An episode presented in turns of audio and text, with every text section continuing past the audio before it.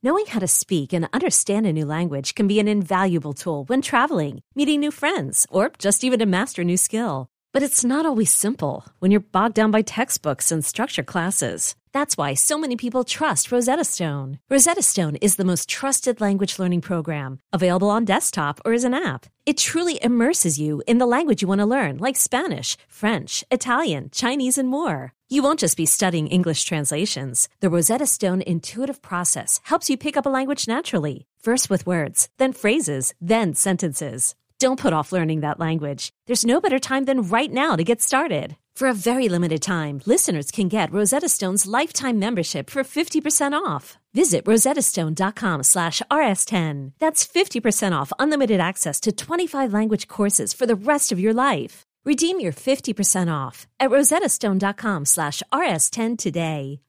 Hey, I'm Brett Podolsky co-founder of The Farmer's Dog. We make fresh food for dogs. We started the company when we saw what a huge difference it made in my own dog, Jada, when she stopped eating ultra-processed kibble and started eating fresh, whole food. The Farmer's Dog food isn't fancy. It's just real food delivered to your door in pre-portioned packs. It's better for them and easier for you.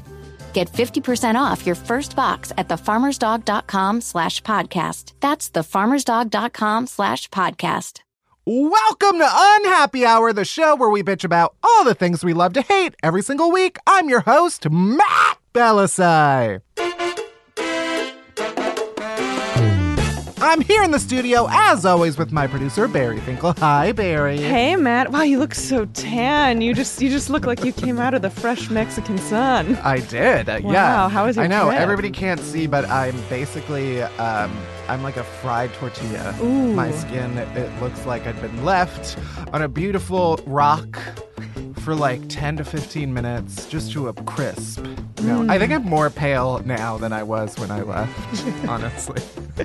but enough about me. Let's talk about the podcast. Today, we're going to start off, as always, shouting about the weirdest news of the week and worst things first. After that, the most highly anticipated award show of the year is back. You thought you were sick of all those end of the year lists. Well, guess what? It's too bad because we are diving deep into the worst parts of 2018. That's right. We have our second annual Grumpy Awards. And finally, we have a very special guest complainer. As you all know, the second season of The Marvelous Mrs. Maisel is out right now on Amazon Prime. So we brought in the man behind The Marvelous Mr. Maisel, Michael Zegen.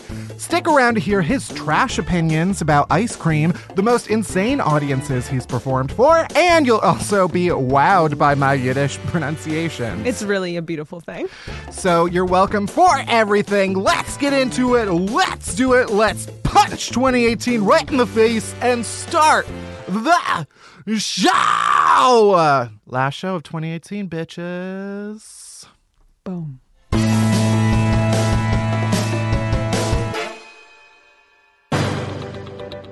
All right, worst things first. Let's talk about the worst news of the week first. The California farm that was connected to the E. coli outbreak in romaine lettuce has a new announcement. Oh no. Guess what's next? Cauliflower Oh. and other lettuces. Um, I did not read the entire article, so I don't know what lettuces are actually banned or being recalled. Um, This is a journalistic endeavor. it's probably best if you just avoid all vegetables. No salad through 2018. Uh, yeah. My my 2018 end of year recommendation is avoid vegetables. Who eats vegetables in December anyway? Cookies are Christmas vegetables. Yeah, this is about sugar, carbs. This is about cakes and cookies and ice creams and coffee cakes. Do you leave out heads of lettuce for Santa? No. no!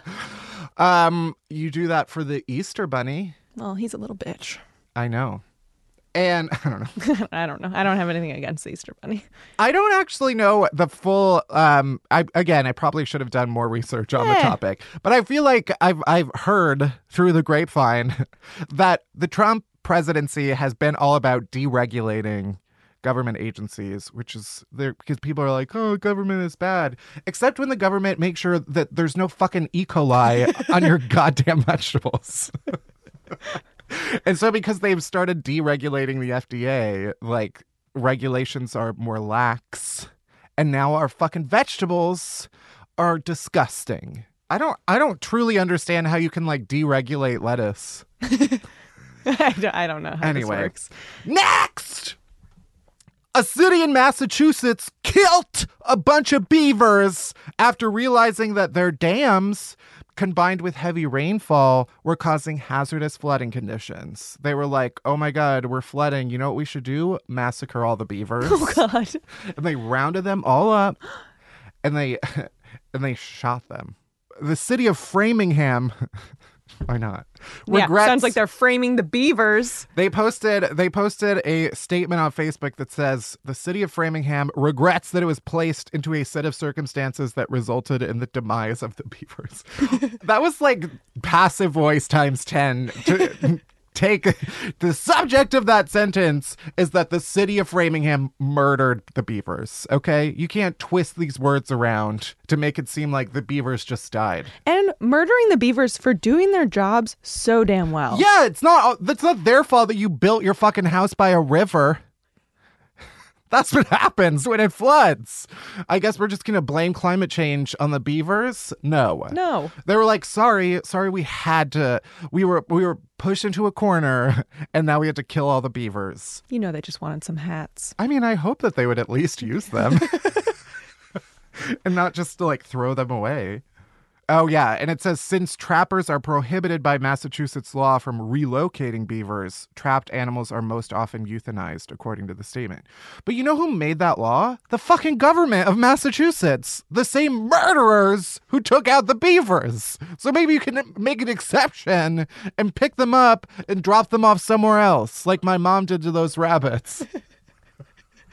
that we found in our backyard 15 years ago. R.I.P. those rabbits. Next, a Southern California Catholic school um, This is not going to be good.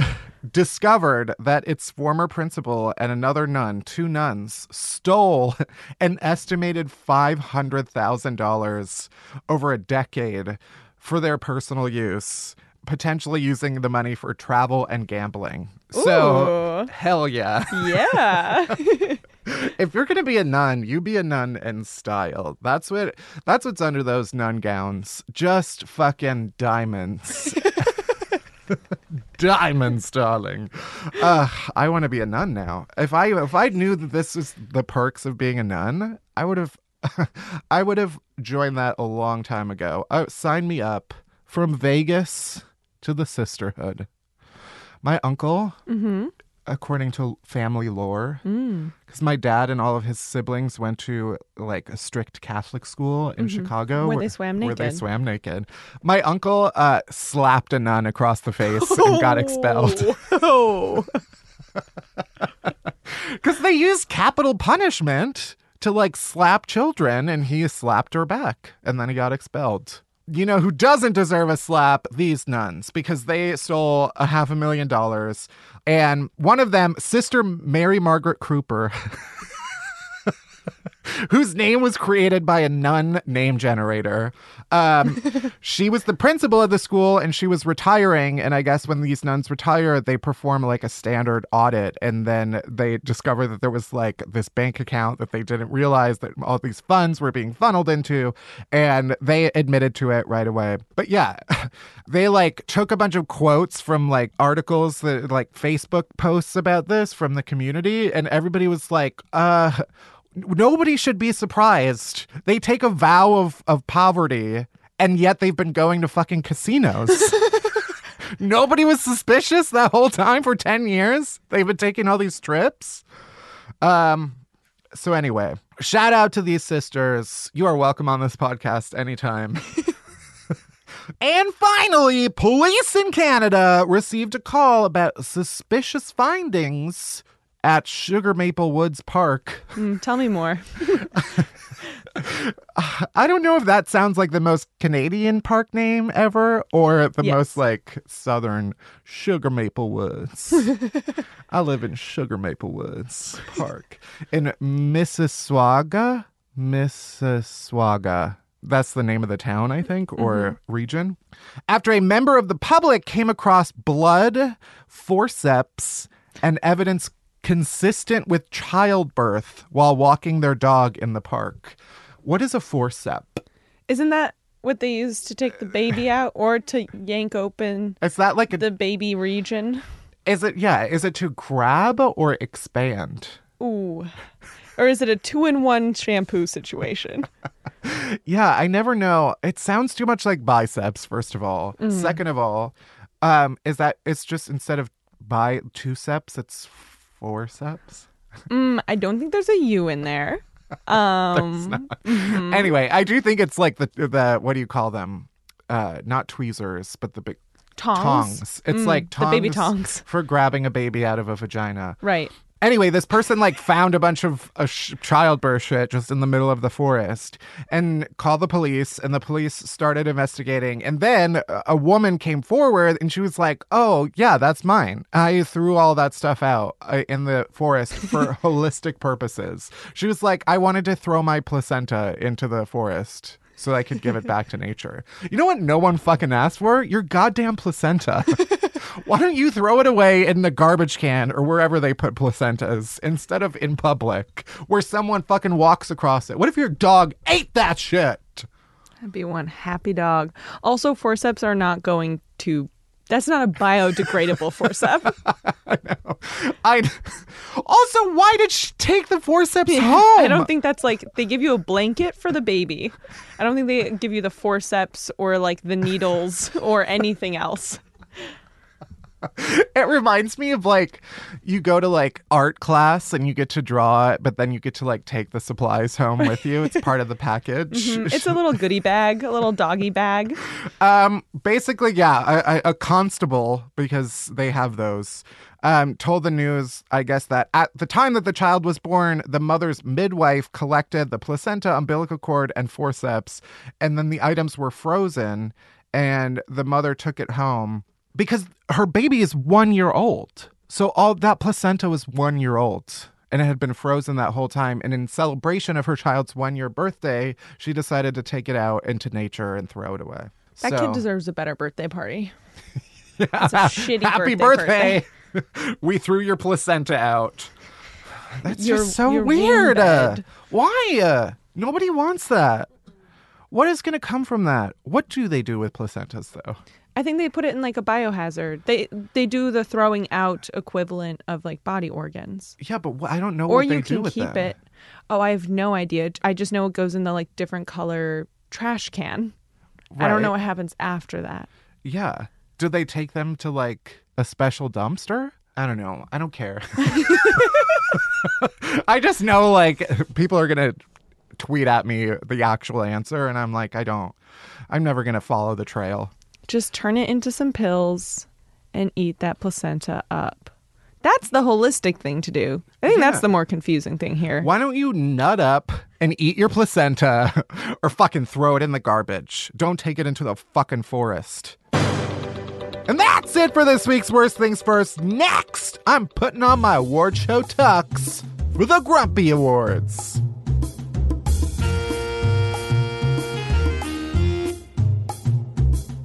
Deep dive, deep dive, deep dive, deep dive, deep dive.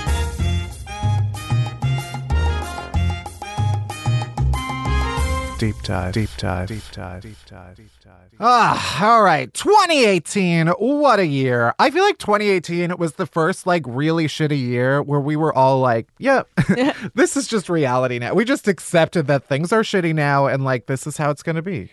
Like in 2016, everyone was like, wow, this year, 2016 specifically sucks. And now, 2018, people are just like, "Mhm, This is our reality. Isn't it so much fun? falling apart. The world is on fire, literally. But that won't stop us from celebrating, right? because it is the time of the year for reflection and commemoration. It is time for everyone's favorite award show that we've only held once before, and now uh, we're doing it again because why not? Tradition. Am I wearing a tux? Absolutely. I can confirm. Am I fully tucked? Absolutely. Will not confirm. Am I ready to give out some goddamn awards? Absolutely. So, without further ado, let's get started with the Grumpies. First, the Burn It with Fire Award, awarded annually to the trend that I most hate this year. Um, let's start with our runners up before getting to our winner. First, charcoal. I feel like 2018 was really the year where like activated charcoal be- like reached its saturation point. I mean, when you put it in ice cream, it's gone too far. No, okay. We got yeah, we have activated charcoal face masks, charcoal toothpaste, and fucking charcoal ice cream. It just tastes like uh, concrete. Concrete. Next runner up, CBD oil. Just smoke some damn weed. Smoke some weed, people. Stop stop trying to have a weed substitute. I also don't think CBD oil does anything. Also, most science says it doesn't do much. Uh, also, I just don't believe in oils. I don't think any oil has done anything good in my life except give me pimples and like make things slippery. That's not good for anybody. Moving on. Jade rollers. Stop rubbing a fucking rock on your face. it doesn't do anything. And finally, the winner of the Burn It with Fire Award stories about eating Tide Pods. I'm not mm. I'm not going to isolate eating Tide Pods as a trend. I'm going to say it's the trend of talking about eating Tide Pods that we need to burn it with fire. Because Tide Pods were this year, first of all. That whole thing, that was like the first major trend of the year. Oh God, that's how. That's when you knew 2018 was just gonna be shit. But I don't believe any teens were actually eating Tide Pods. I feel like it was it started as a joke and then it like blew up on the internet and then you have all of these like legit publications being like teens are eating Tide Pods. No, they're fucking not. Also, Tide now I saw a commercial where they have like child-proof bags Yeah. to prevent children from eating them. Someone makes up a dumb trend and then everybody on the internet talks about it as if it's a real trend and then 1 month later all the Tide products at the store near my apartment are behind a fucking cage and I have to talk to an employee when I want to wash my soiled underwear. That's true. Now, every Tide product in the store near my apartment, I have to talk to an employee so they can unlock it for me. Like I'm going to steal a fucking Tide Pod. I don't even use Tide Pods. It's I think every year there's some dumb trend. Like the year before was like snorting condoms. And it's like nobody's What? doing this. I missed out on that. I think it was Bring like that one back. One idiot on Vine like snorted a condom and then everybody was like every teen has snorted a condom. And it's like no. If I have one wish for 2019, it's that we stop reporting on dumbass trends that don't actually exist. What are we gonna do on this podcast? also world peace. Uh, so congratulations to uh, the stories about eating Tide Pods. You won the Burn It with Fire award. Next category is craziest raccoon story of 2018.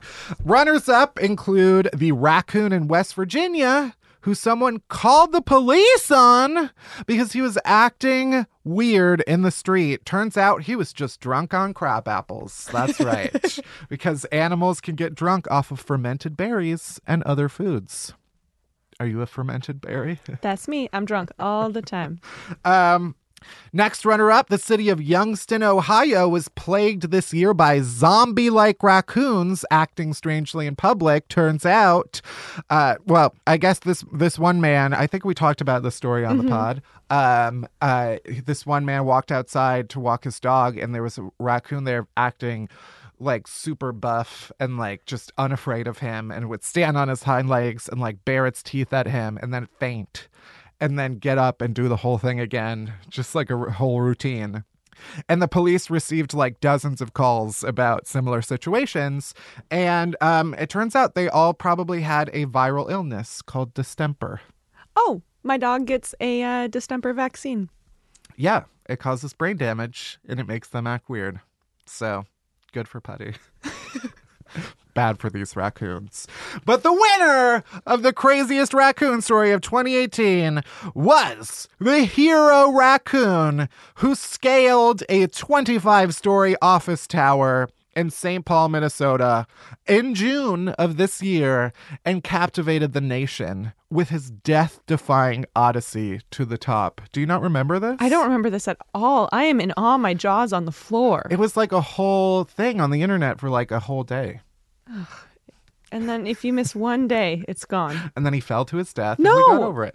Oh my god. he survived. God. Um, I guess this raccoon had been like scaling a building looking for like pigeon eggs or something. Mm. And then um, he got too high up and was too scared to go down, so he just kept going up. And that's the story really for 2018 is when you're in deep shit, you just keep digging yourself into deeper shit until eventually it either gets better or you die. Or you become viral on the internet. Exactly. Story of my life. Next! The Stop Rubbing It In Award goes to the entire nation of Canada because this year they became the second nation to legalize marijuana nationwide. Do you know who the first nation was? Oh, Uruguay. did not see that coming. You're gay. Oh, Oh. Next, the man who most haunted me this year award. Um, lots of contenders in this Lots and category. First up, Antoni, noted Canadian, infamous Canadian Antoni Porowski. Um, Queer Eye came out this year, yeah. which is the only saving grace. I refuse to believe that that was only 2018 and that I haven't been haunted by Antoni forever. um, and his fucking dark eyes and his fucking boobs. And the fact that every other post that he does on Instagram is sponsored. And it's just, and I'll still like it. Uh, I can't money. stop. I can't stop liking every one of Antoni's posts. It's it's it's painful to me Mm-hmm. that this is my life now. That I'm enslaved. That's number one. Next, Noah Centineo. Uh, of What a blessing. what was what was to all the boys I've loved before, and that other Netflix movie that w- I don't remember the name of. Um, I- Sierra Burgess is a loser. Yeah. Uh, he's like the typical boy next door, and uh, I started following him on Instagram, and it just like I don't know. He all of his captions are like poems, and I just I can't. I lasted like three months, and I just I had to surrender. I had to unfollow him. And I'm sorry, Noah. If you come on this podcast, I'll refollow you. Uh, but I couldn't take it anymore. Next, KJ Apa of Riverdale fame because A, I don't even know if he's a natural ginger. He's not. And that is offensive to me as a natural ginger. B, he has no business being that hot on a show that I have no interest in. Oh, very rude. I love that show so much. I just, I've tried watching Riverdale only because he's in it. And I know that makes me like a target gay for any show with like a hot male lead where they're like, what, some gay will watch it just for this. That's me. But I've tried and I can't. And I blame him for that. And finally, the winner of the Man Who Most Haunted Me This Year award goes, of course, to Harry Styles, who I had the pleasure of embracing this year. But you know what? He still doesn't follow me on Instagram. Wow. So now what am I supposed to do with the love that I feel? I guess it goes nowhere because he doesn't follow me and I can't express it to him. It's probably because he doesn't want another outlet for me to send ridiculous DMs to him on. but if you want to tweet at him and tell him to follow me on Instagram, I'll probably like your tweet. So this is my, this is my shameless campaign to get him to follow me on Instagram. Um Next category, the shittiest cereal pooper of the year award. Our top contenders um, were the cereal toilet clogger in a Wisconsin grocery store. Never if you remember this, they caused thousands of dollars of damage. I don't know if they were ever identified. A man in Brisbane, Australia, uh, who served on the city council board, was identified as a pre dawn jogger who had been repeatedly dropping his panties in the street and fucking shitting all over. He was caught staring into the camera after one of his neighbors set up uh, an ambush and got him, snapped a pic right in the morning and got him pants down mid poop. Apparently, that was part of an amateur undercover sting operation. to discover him. And the winner, of course, was the school in New Jersey that had been plagued by serial pooper on their track field. And it turned out it was their superintendent. Remember it was that? amazing. Amazing. Um, apparently, he has since resigned and was offered a $100,000 severance package. Hey. So, pooping pays, people. Next, the wait, that's so weird, and we should still be talking about it award. there is a lot of contenders in this. So many. Um, Donald Trump's dick looks like Mr. Oh, Toad. I don't like that one. I that one's talk pretty about it. upsetting. Um, Neil Patrick Harris just didn't know who Rachel Bloom was, and then told every. Uh, That to me was so fucked up. When, if you remember, it was during the Golden Globes. Rachel Bloom of Crazy Ex-Girlfriend fame was like a backstage like presenter commentator type and Neil Patrick Harris tweeted who the fuck is this lady backstage me and my son don't like her and Rachel Bloom was like, Hi, we've met multiple times. I'm a big fan of your show. And it was fucked up. Next, scientists were like, we only have 10 years to live. And we just got over that pretty quick. Um, a woman got shot in the face with a wiener cannon in Philadelphia. Classic. Um, and the winner of the That's So Weird, We Should Still Be Talking About It award goes to Drake and Millie Bobby Brown being text friends. I feel like we all just got over that real quick. Um, yeah, I don't remember when that came out, but I think it was like at some award show, Millie Bobby Brown was like, Yeah, me and Drake just text. And everyone was like, Wait, aren't you like a, little girl? And he's like a grown ass man. And they're they're they're texting one another about boys? I don't think so. Uh-uh. Next! The best ancient thing that got discovered and we weren't allowed to eat it award. Runners up include the world's oldest wheel of cheese that was discovered this year, and scientists were like, You're not allowed to eat the cheese. Um, I believe the world's oldest loaf of bread was also discovered this year, and scientists were like, Don't eat the bread. Um, and the winner goes to the sarcophagus full of sarcophagus juice. Do you remember this? and scientists were like, You can't drink the sarcophagus juice. What the fuck? We have the makings for a beautiful grilled cheese and Merlot situation. And they were like, nope, you can't do it. Next, the Scammer of the Year award. Runners up include Anna Delvey, who you may remember from Literal scammer. literal scammer. She was just this girl who like scammed a bunch of rich people out of their money by like confidently walking into a bunch of places and being friends with them. Inspirational. um, and now she's in jail. oh, Isn't she on Rikers Island? I have no idea. and she started Instagramming from like being like, "Hey guys, I'm in jail." Next runner up, TanaCon. We never talked about this, but Tana Mongeau. I don't know how to say it. She's a YouTuber. She has almost 4 million subscribers.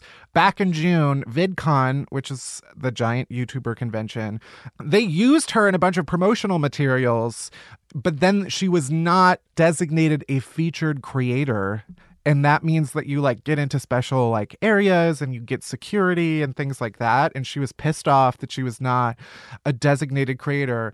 And so she was like i'm going to throw my own convention down the street and then worked with this company that like threw this shit together and it was basically Fyre Festival 2.0 like according to Tana, 20,000 people showed up. The venue could only hold 5,000 people. Oh, good. Even then, everybody who got in, they were like, we were supposed to get, technically, tickets were free and they sold out in two minutes. Air quotes on sold out. But then there were VIP tickets for $65 that like actually everybody just bought a VIP ticket. Mm. So there were no such thing as free tickets. Everybody spent $65. You were supposed to get a gift bag that had a bunch of stuff that apparently only came with stickers and a condom. so people were like, I basically, with tax, spent like $75 on a condom um, to go wait in a parking lot. And then once they got into the venue, it was like really just a hallway that they all stood in. Complete mess. It got canceled after like six hours. What a disaster. Absolutely love it. If you want to find out more, Shane Dawson, a YouTuber, made a documentary about it that is riveting. It's almost two hours long. it's on YouTube. Um, also, I should say, apparently, the VidCon actual people said that she was not. They fucked up by featuring her in promotionals, but they were like, we didn't make her a featured creator because she said some fucked up racist shit on the internet. And so, like, yeah. But the winner of the Scammer of the Year award goes to Logan Paul because he filmed a dead body in Japan and then uh, completely fucked up and got kicked out of the country. Well, he didn't get kicked out, but everybody was like, never come back to Japan. Um, and that's what happens. Honestly, Logan Paul, Scammer of the Year for making me think about Logan Paul more than I ever should. Next, the Man We Lost award goes to Nick Jonas because he went through all the stages of an intense relationship from like beginning to marriage In one year. in like a month. Runners up include Kit Harington, also got married. Also was on the list, I believe, last year. Yeah, Prince Harry got married, who I believe was the winner last year. Mm-hmm. And finally, our final award, the most Florida thing to Florida this year award goes to Two men in Florida, one in a bull costume, broke into the home of one of their ex boyfriends to steal a flat screen TV and then tried to burn down the house with ragu to make it look like an accident. I'm not even going to explain that any more than just that one line. That is the most Florida thing to ever happen in Florida this year. And lastly, the best tweet that really just sums up 2018 is Kirstie Alley on the death of Stephen Hawking. She said, You had a good go at it. Thanks for your input. I think that's a great summary of 2018. And that's it for the last deep dive of 2018. We'll be right back with Michael Zegen from The Marvelous Mrs. Maisel. We have an interview and a game right after this commercial break. Surprise! I'm a freaking teacher! You know why? Because I made a class on Skillshare all about writing for the internet so you can learn from me, an expert on how to make expertly good stuff. But what is Skillshare, you may be asking? Well, Skillshare is an online learning community with over 20,000 creative and entrepreneurial classes to fuel lifelong learning. It also houses my gorgeous class on creating shareable content. So, whether you're trying to deepen your professional skill set, start a side hustle, or just explore a new passion, Skillshare is there to help you learn and thrive.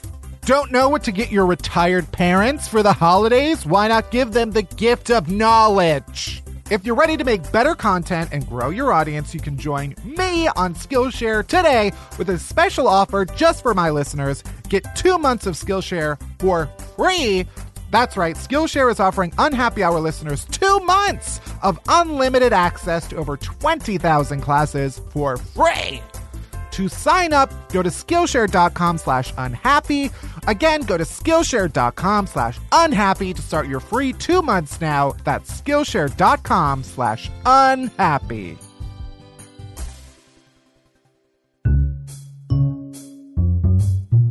My guest complainer today is Michael Zegen. You may recognize Michael from one of my favorite shows right now. He plays Joel Maisel, aka the marvelous Mr. Maisel in the marvelous Mrs. Maisel. Michael Zegen, welcome to the show. Thank you. Um, we like to start off by asking everybody, what is one thing you hate that everybody else loves? Uh, so bacon. I don't. Okay. I don't eat bacon, but it's not my fault because my mom raised us kosher. Right. So I, I'm not kosher anymore, but like pork and bacon, like I can't get my brain around it. Like I can eat it and I'm sure it tastes great, but I, I still, it's like that, there's something in my brain that's like, no, that's gross. Right. So that's, I mean, but everybody likes bacon, right? That is one of those things where, like, if you say you don't like it, people are like, aghast. Like how? yeah. Because it looks good, it looks great, but you know, to be honest, I think that it's probably for the best. Right. Because it's not healthy. and I do try to eat healthy. So like I'm just, you know, at this point I'm just like, you know what? It's fine. Right. It's fine. I don't need to I don't need to come around on that. Yeah, bacon is that like sneaky ingredient that they add to everything that is supposed to be healthy that just negates everything. Right. right. Salads. Yeah, salads, like wraps. Although like Bacos, do you remember Bacos? I don't think they have those anymore. no, is that like fake bacon? Yeah, it was fake bacon that you put in salads. I used to like that. So I guess I probably would like bacon. I just can't. I can't put it. I guess in, I don't know. body. Any fake bacon just reminds me of like bacon strips. I don't want to eat dog food. so, for those who might not be familiar with the marvelous Mrs. Maisel, or who like me like uh, binged it like a year ago when it first came out, Yeah. remind everybody who you play and how he sort of fits into the the whole picture. Okay, so I play Joel Maisel, who's uh, married to the marvelous Midge Maisel. Mm-hmm. And in the first episode, I, I don't think I'm giving anything away because it's the first one. And, Right. you know, he leaves her. And it turns out he's been having an affair. And um, so his leaving Midge is the catalyst for not only the rest of the show, but also for for Midge's transformation, for her uh, new, you know, career path. Right, right. And you you almost become sort of like competing, not competing performers, but they're each Well, because he's an aspiring uh, stand-up, but he's terrible. Yeah. and he steals other people's material, like Right. famous people's material, like Bob Newhart. And he doesn't. Yeah, he doesn't really have his any material of his own. But Midge is the funny one. I mean, she's the one who's always taking notes and Right. telling him, "Oh, this got a laugh tonight. That you know, uh, maybe you should try it like this." And then it turns out that she's the one with the true talent. Right. I uh, was reading that you went to a bunch of stand up shows as sort of like research. Yeah. Did you specifically seek out bad, bad shows? Have you been to any of my shows? Is what I'm asking. Have you seen me uh, bomb on stage? No, I mean, you know, I, I, we, yes, we say we did research, but I've gone to enough stand-up shows Right, in my lifetime. You're that, also you a know, I- person. I, know what they're like. Yeah. Um, I had a terrible experience when I was in high school after prom. Uh-huh. Um, we went to. I, I grew up in New Jersey. Mm-hmm. And uh, this is sad, but I didn't have a date to prom. I, I just I, I I had somebody who I was going to go with, and then she backed out, and then because she was like a year older than me, she Yeah. decided she didn't want to hang out with, you know, people younger than her. So I was alone, and but with a with a group of friends. I was I didn't go to a comedy Honestly, club alone. that rejection is probably better than because it's like that's beyond your control. You can't change your age. Yes, sure. Although I could have asked somebody else. true, you true, know, I could have manned up and asked somebody else, but I was I I was a pussy. So um so yeah, so we a bunch of us went to Caroline's in the city. Yeah. And uh this one guy singled me out and he was like, Where's your date? And then I was like, uh and then from the rest of that show on, every comic who who went up there just picked on me. and it was like the worst experience ever. And I I but yet I still have gone I've gone back. Yeah, you're not you're not completely Um, No, avoiding no. Caroline's. but uh, yes, no, I'm I'm not. But I, I, you know, I have enough experience of being in these in these places and these situations that I know what it's like. Right. But yeah, so Rachel and I, Rachel Brosnahan and I, we went to a few and uh, and just you know just watched and uh, yeah, some were terrible and some were good, and that's Yeah. just that's what you get. I mean, that's what it is. Yeah, the the kind of club in the show, it's like one of those small like it's a stage in in a bar, like there's a lot Yeah. going on, which is a very like a New York experience. Yeah, it's in the show. It's not just stand up. Uh, Right. There's you know, it's kind of like an open mic where people go up and read poetry, Right, or, right. or play an instrument, or you know, I guess that's how it used to be. Yeah. And but that experience feels very like it's so hit or miss always. Oh, sure. Like most people, un- unless you're like seeking out that type of experience, Mm-hmm. if you go see a comedy show at like a you know larger venue, like you know you'll probably see a good show. Yeah. But it's something like in a small club. It's like I don't know. but it also depends on the audience. Um, Yeah. you know, in in doing theater, I've learned that I don't know, 400 people will collectively decide today I'm going to laugh, and then tomorrow 400 Right. people will decide no, we're not going to laugh. Yeah. it's the same thing. You know, I imagine it's better though to do that in one one place like New York. What I'm thinking is I've had nights like that, but in a specific city. And now I generalize about that city when probably it was just that yes. audience or that night. Sure. But now I'm like, fuck Detroit, you know? it has nothing to do with Detroit. Yeah. But I hate Detroit now. I did read there was some other interview that you did where there was a very specific show that you talked about being horrible. And it was an audience of teenagers. it wasn't the worst. It Right. was um, it was uh, it was just uncomfortable. I mean. You know, and anytime we cursed, they were like, "Oh!" And, and, and uh, I kept, I, I had a few kissing uh, scenes with the, with another actress, and like, you know, the first couple of times they were like, "Ooh," and then, and then I think the last time somebody was like, "Okay, enough already." Yeah. Um, but there was one line where I say, I call a girl the C word. Uh-huh. And I thought, I was like, oh my God, they're going to just flip out on this, you know? And they didn't. It was just complete silence. And then so I started laughing because I, I, I was expecting something. And the fact that it didn't happen really threw me off. And then I started laughing. I could, and I had like a two page monologue Oh, from that point on. And I was just like trying to get my shit together and, and get through this monologue without cracking up. But it was so hard. And, and I could see the people, my, my fellow actors around me laughing. And I was just like, okay, get in the zone, get in the zone. So it actually, I mean, it was great. And they loved the play, which I didn't know if they would or not. And, Right, you know, right.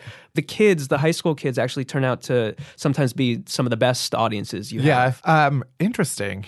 Uh, is there a show in your mind that it was the worst? the thing about doing a play at, at Roundabout Theater Company is that the the collective age is usually up there, and so you know you. I remember I was I was uh, staring out, and in the front row, were was this an, an older couple? Let's say you know I, I think they were probably close to a hundred um, each, Sure. and uh, and I remember looking out, and this woman, and that well, first of all, the guy, her husband, I assume, just like you said before, he was just like talking. Like Right. he was just like, I mean, he- they're in the front row, and this Uh-huh. is like a 450 seat theater, Right. And they're in the front row. And this guy's just talking, and he has the hearing aid thing, you know, he, they, which they give out, and he's asking his his uh, wife questions, and and and it's just really, it, I mean, it's really throwing us off. And then the wife, she decides to. Uh, take out a bag of chips, you know,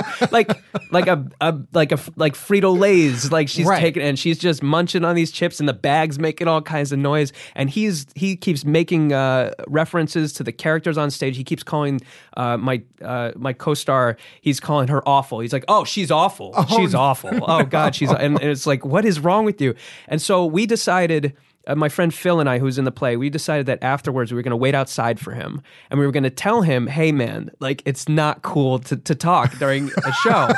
so we waited, waited, waited. Finally, he comes out, and we're about like Phil's like about to like go up to him, and the guy turns to Phil and goes, "You." Are amazing, and, and then and then like hugs him, and we, you know, from that point on, we couldn't say anything. But That's, I mean, the lesson there is really that the the people who you think are going to be like the worst. Yeah. Well, we thought they hated it. We Right, thought like right. they were talking and she's awful, she's awful. Like so, like we Well- thought, thought they hated it. They But hated her, I guess. I guess, but yeah. You still could have stuck up for her, you know. you just took the love. yeah, Phil. Yeah, old people famously harsh critics. Well, we'll all be there at some point. It's true, true. Let's talk about bombing on stage. Um, getting in that like headspace, I guess. Yeah. Um, uh, obviously, jo- Joel Maisel goes through that experience. Yes. So there's uh, two scenes. One in which I, I'm very successful, and then the next one where I bomb. I tried my own material and I bomb. I actually thought going into it that it would be pretty easy. Uh huh. And so I got on stage and, and there's an audience, you know, and I'm doing it and I'm doing it over and over again. And, and Amy Sherman Palladino, who's, you know, the creator, Right. the brilliant creator of, of Mrs. Maisel, she, she pulled me aside and she's like, mm, it's not working. You're forcing it. And I was like, I thought I was doing good. I thought I was like Marlon Brando out here, but apparently not. And so I started getting kind of panicky and I've had like issues with panic attacks in the past Uh huh. So I did the TV show The Walking Dead, Right. which was awesome, and and then they asked me to be on uh, The Talking Dead, Yes. uh, which was hosted by Chris is hosted by Chris Hardwick, and um, it's like a roundtable discussion Yeah, about yeah. The Walking Dead, and uh, and so they asked me to be on it, and. I had never done anything live. It was live, you know, live television. I'd Right. never done anything like that. I used to do a character on Letterman, but like even that was pre-taped, you know. Right. So this was like live. There was an audience in the studio as well as millions of people watching at home, including you know my parents, and so that just gets in your head. And uh, and like I'm sitting there and. And Chris Hardwick talks very fast. He's he's a fast talker. We, plus, the show now is an hour. I think it was a half hour back then. Yeah. So it was like you know need to get everything in there, and um and so yeah, so like I'm sitting there, and Kevin Smith is another guest on the show. Uh huh. And that dude can talk. You know, he has his own podcast. He talks that as that's his job. He Right. talks. And so he's talking. I don't know what he's talking about. He has some monologue or something. He's talking, and uh, the guy behind me. There's a guy behind me on on. Uh, he's he's uh, has a teleprompter and he's having like a whisper conversation into his headset right behind me. So I'm kind of distracted. I'm listening to Kevin Smith sort of, and and listening to this other guy behind me. And then all of a sudden, Chris Chris Hardwick goes, "Mike, what do you think?" and I, I had no idea what they were talking about.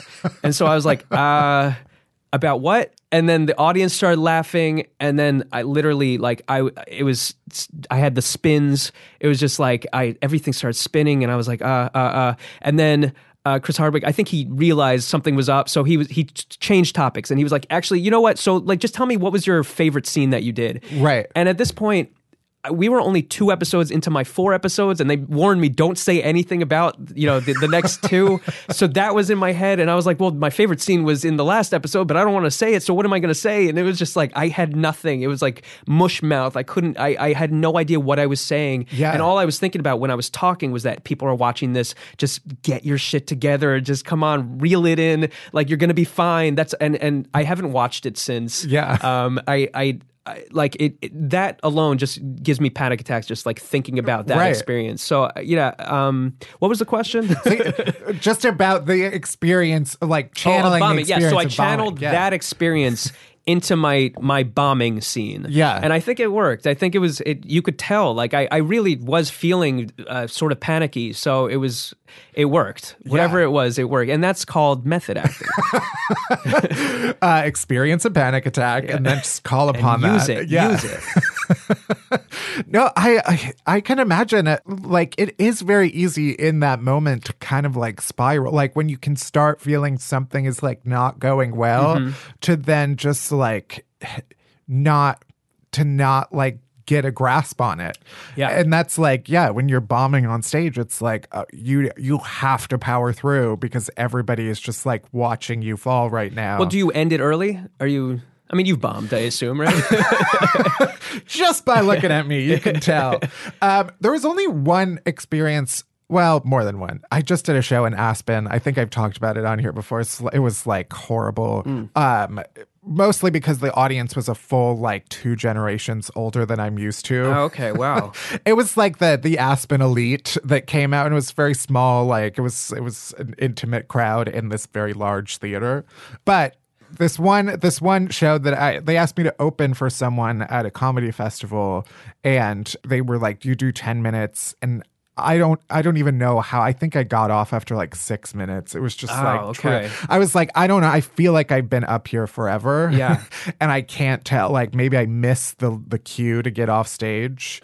Do you prefer stage acting? Is it just like a different kind of experience? I love it all. I mean, you know, with with theater, you get that immediate gratification. Um, I've always wanted to be an actor since I was a little kid. So uh, my parents always put me in programs, like weekend programs, where like I would, you know, act with the kids my age, and it was Yeah. always fun. It was always me and like 20 girls and it was just like that was the, it was just the best not like anything happened or anything i was like 10 but you know it Right. was still like just it was nice um I was on an all girls uh, Christian volleyball team. and how did that turn out Not great. they were like, your skill level is basically on par with like, not that that's offensive to to, No, to those no. girls who were all better than me. Yeah. Um, But yeah, no, I love. I mean, I love it all. I really do because I I grew up watching TV, Mm-hmm. much to my parents' dismay. Um, although, th- why do we have so many TVs in the house? you were know? they just not TV fans? No, they love TV.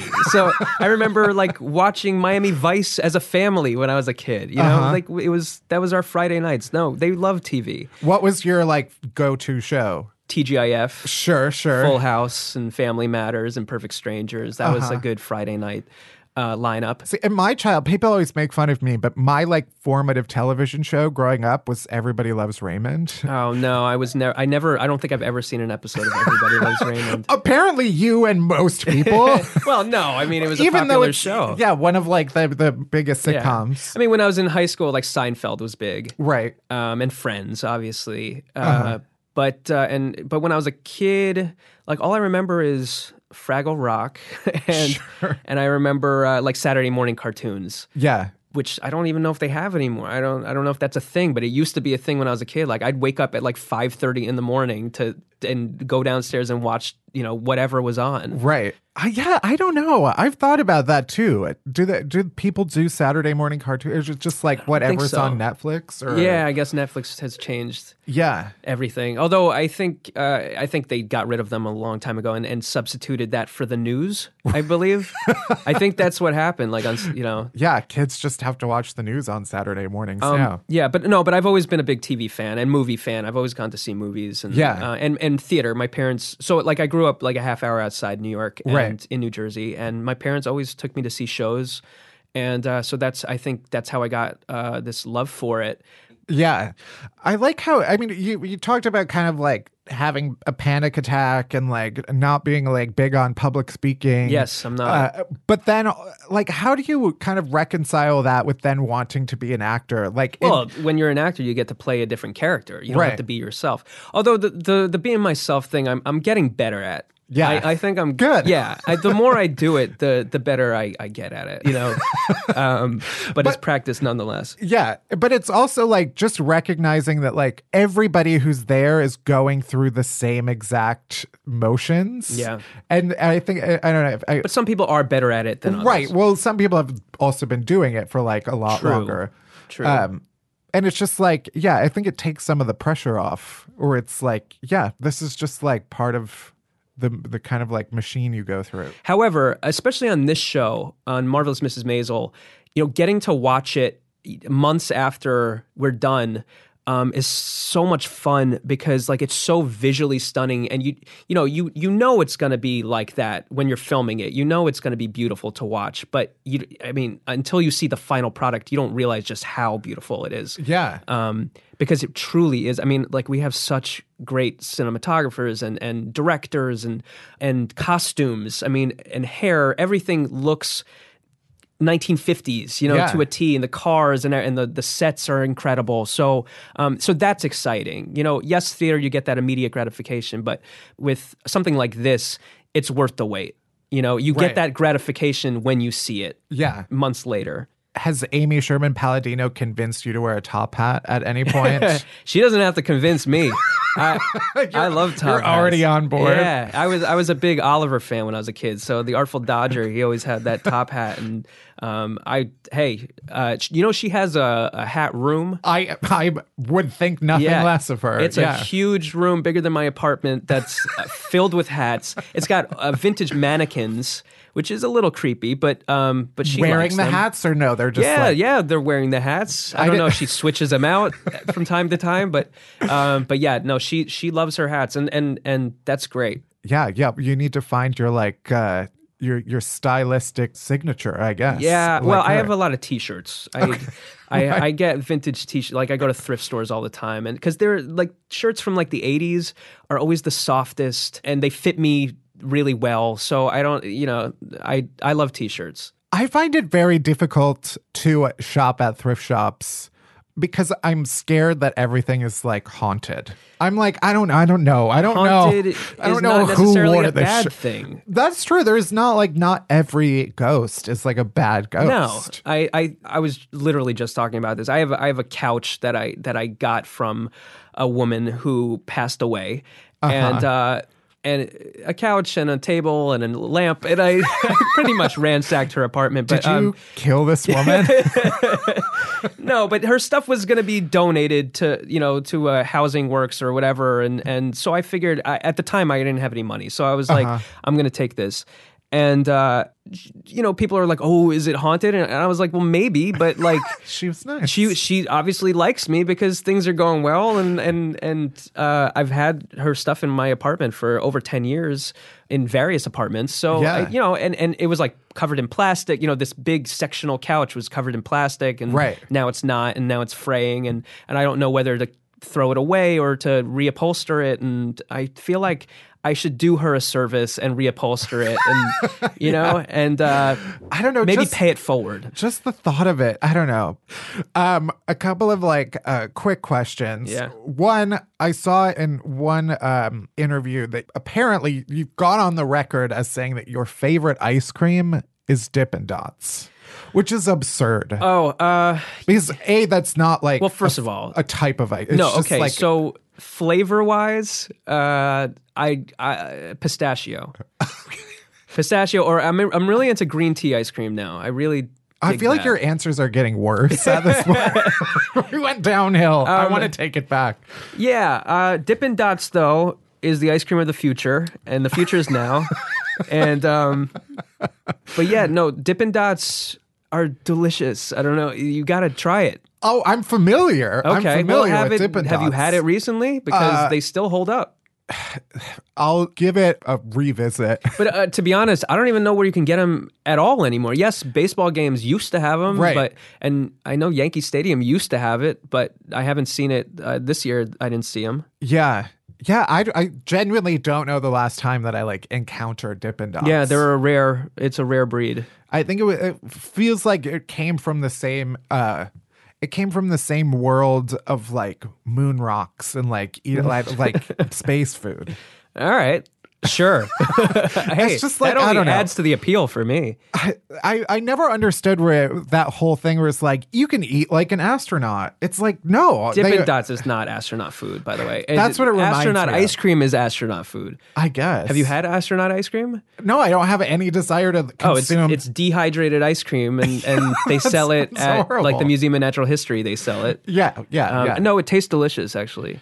I don't really ag- agree with that No, lifestyle. I have no desire to be an astronaut. Um, Although I respect them completely. Sure, I mean, yeah, But it, that's that, I, I, yeah, no, I'm not right, right. there. The only astronaut I respect is the woman who drove like 14 hours in a diaper diapers, yeah. to like murder her husband. I don't know if she pulled it off. that, that, that's who you respect. Okay. yeah. Um, this is a game that um, our producer Barry wrote. Um, I am famously a Gentile. Barry is famously a Jew. And uh, because you've said that you don't mind being typecast as a Jew, um, I don't like saying it like it feels weird to be like a Jew. Um, I, I say it like that. That's why. So I'm just gonna. It's a quick quiz on if you uh, can identify these Jewish foods. Okay. Okay. Rugelach. Yeah. Rug- Rugula. you know what that is. I don't know what rugelach is. It's a pastry. It's like uh, it's like a little cookie kind of thing with like a filling, sort of. Oh, like a like a, straw, a raspberry rugula or chocolate or uh, I forget what it's called. Like in an Italian. Uh, oh yeah yeah yeah. There's an Italian equivalent. It's not like a tchotchke, but it sounds like that. it not a sounds like tchotchke. tchotchke. Kolach. No, that's No. Polish. No, cannoli is Italian. Right, but that's a different. That's different. Yeah. A kreplach? Kreplach Kreplach. is like a dumpling. It's like uh, like a wonton, Uh-huh. sort of. So like a soupy. A yeah, you, soupy you can put them in soups or uh, uh, I don't know with sour cream, I guess, and and borscht. I I don't know, but uh, maybe not. Maybe that's not right. But I've had them in soup. My grandma makes it in soup. Kishki. Kishka is uh, Well, they stuff. It's like it's called stuffed derma is another name for it, and Sure. you stuff like uh, lamb, in, you know, stomach casing or or some sort of animal stomach casing, and stuff it with. You know, breading and also like probably the, the fat from the animal, and, Right, and it's right. actually quite delicious. All right. I don't know. Yeah, it's like oh, you know what it is? It's Jewish haggis, sure, sure. Sort of. So it's like a vegetable sausage. It's not vegetable though. I mean, there's like it. Oh, it's not a vegetable like case. N- Well, nowadays, I mean, I don't think they use the real lining, but uh, you know, from an animal. but um, but yeah, I guess it could be. I guess you could make a vegetarian equivalent of it. Sure, Uh huh. A a kugel. kugel is like um, is it's also like a dessert kind of thing. Although you can have a potato kugel, which is like, I mean, it's like a square. It's usually square, and uh, and yeah, they make noodle kugel, which is like cinnamon sugary uh, with noodles, and it's like a casserole kind of thing. Sure, Um, sure. It's very good. a, It's a glorified noodle casserole. yes, it's delicious. Got it. Got it. My mom makes good kugel. Um, and then some some Yiddish term. I I know most of these. Um, bubala, obviously. Grandma. I always thought it was grandma too. Apparently, it's not. Barry just corrected us. Bubala means baby doll, not grandma. No, I was wrong. We got there. We got Bubby there is in the grandma. end. Bubby. Right. Um. Yeah. When you're verklempt. You're, yeah. Well, I just remember from Mike Myers and Coffee Talk. Sure. I'm getting verklempt. It's like he's getting like emotional. Right. Right. Um. I don't know. I'm gonna say this one all wrong. Gay kochen offen yam. Yeah. what is that? Uh, it either I've means, heard of it. Uh, oh my god, I love your shoes. I'm very much into men, or go poop in the ocean. Oh, I think that's the last one. Yeah. I think that's love what- that. I think that's love that. Um, maybe we should end on that note. Just a, that's a nice positive note. Obviously, uh, the second season of Marvelous Mrs. Maisel. I think at the time of uh, when people will be listening to this, it'll be season two will be out Oh, on yeah. Amazon. Where can people find you and your your work? On the marvelous Mrs. Maisel. Yes. I- that yeah, that's the main one. But Yeah. um, if people want to find you like on Twitter, Instagram, Oh, it's just my name. perfect. Um, yeah, Michael Zegen. Uh, actually, on Twitter, it's Zegen Michael at Zegen Michael because somebody stole my name, and then I had a whole thing. I wasn't even on Twitter, and then somebody stole my name, and they were asking people to send them presents, and I so I had to contact, and I had to join Twitter, Right. With my, uh, which now is just like. Um, but yes, at Zegen Michael. But if you, I mean, if you want to, you know, just get depressed, you could follow me there. Or if you want to see nice pictures and photography, follow me on Michael Zegen at Michael Zegen. and then watch Marvelous Mrs. Maisel. Yes, and yeah, I, that is um, that's going to be awesome. Perfect. Well, thank you so much. This was so much fun. I'll Thank see you. you. next time. Awesome. Bye. We're almost there. We're almost at the end of the show. But first, our chasers. Chasers are the good stuff that helps all the bad stuff go down. Uh, let's start with the TV we're watching this week, Barry. Oh, well, you know, I watched the Winter Solstice Sabrina episode, um, and it was just a joy. It was exactly the type of Christmas wonder I wanted. Wait, do Sabrina episodes come out every week? No, no, no, no. The, the new season, or like the second part of season one, doesn't come out until I think like April or something like that. But they did a Winter Solstice special. Oh. So it's a Christmas special, but it does like it, it does have to do with the plot of everything that was going on. It's just uh, it was a nice little special. I do like that, like British shows like Downton Abbey have like Christmas special. They I love always it. have like a Christmas love it. special. Yeah, it's great. So that's what I'm watching. Keeping it keeping it simple. You know what else has a Christmas special? Love Island. What are you watching? um, well, RuPaul's Drag Race All Stars Ah, season yes. four came out uh, this past week. It's already great.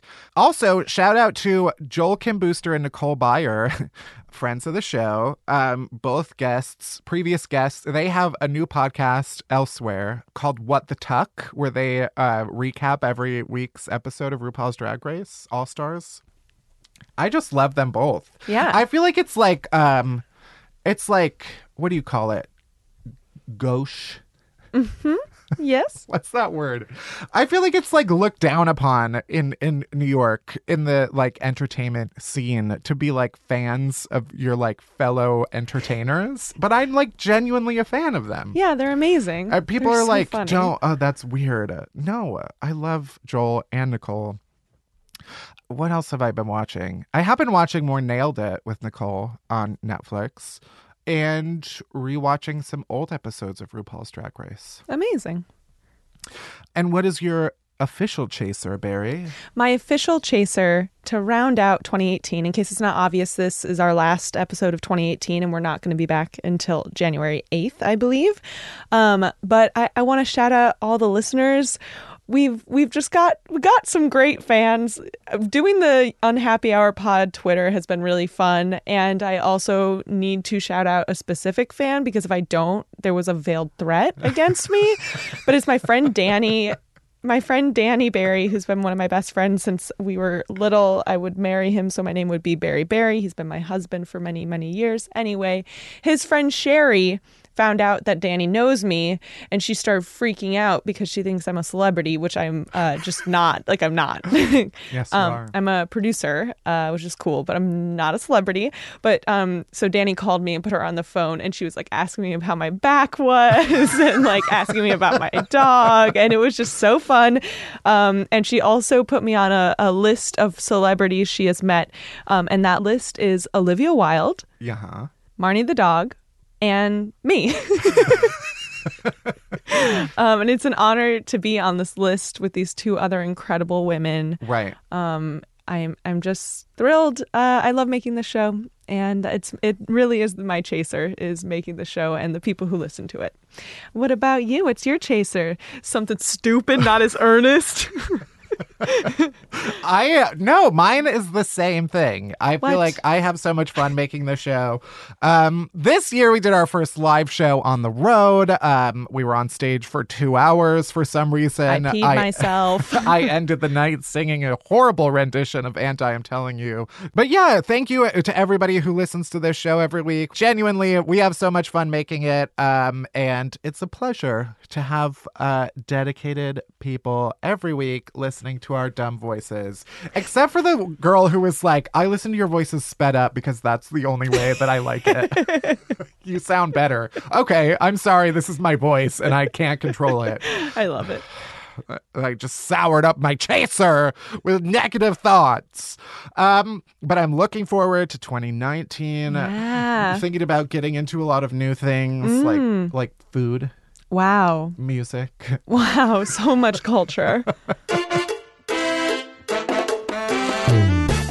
it. Thanks for an amazing year. We will see you in 2019. Thank you so much for listening to Unhappy Hour. You can head to Apple Podcasts or Spotify or Stitcher, wherever you get podcasts. Hit that subscribe button, then rate us and review us, but only if it's nice. Unhappy Hour is a production of Pineapple Street Media. It's produced by Barry Finkel, Claire Ty, and me, Matt Bellassai. Our editors are Josh Gwynn and Dina Kleiner. Special thanks to Jenna Weiss Berman and Max Linsky. Music by Hansdale Hsu. You can bother Barry at Finkelberry Pie. You can stalk me on all the social medias at Matt Bellassai, and you can follow Unhappy Hour Pod on Twitter for all the latest podcast buzz. And that's it. That's everything. Thank you for listening. See you next year. Uh, bye bye.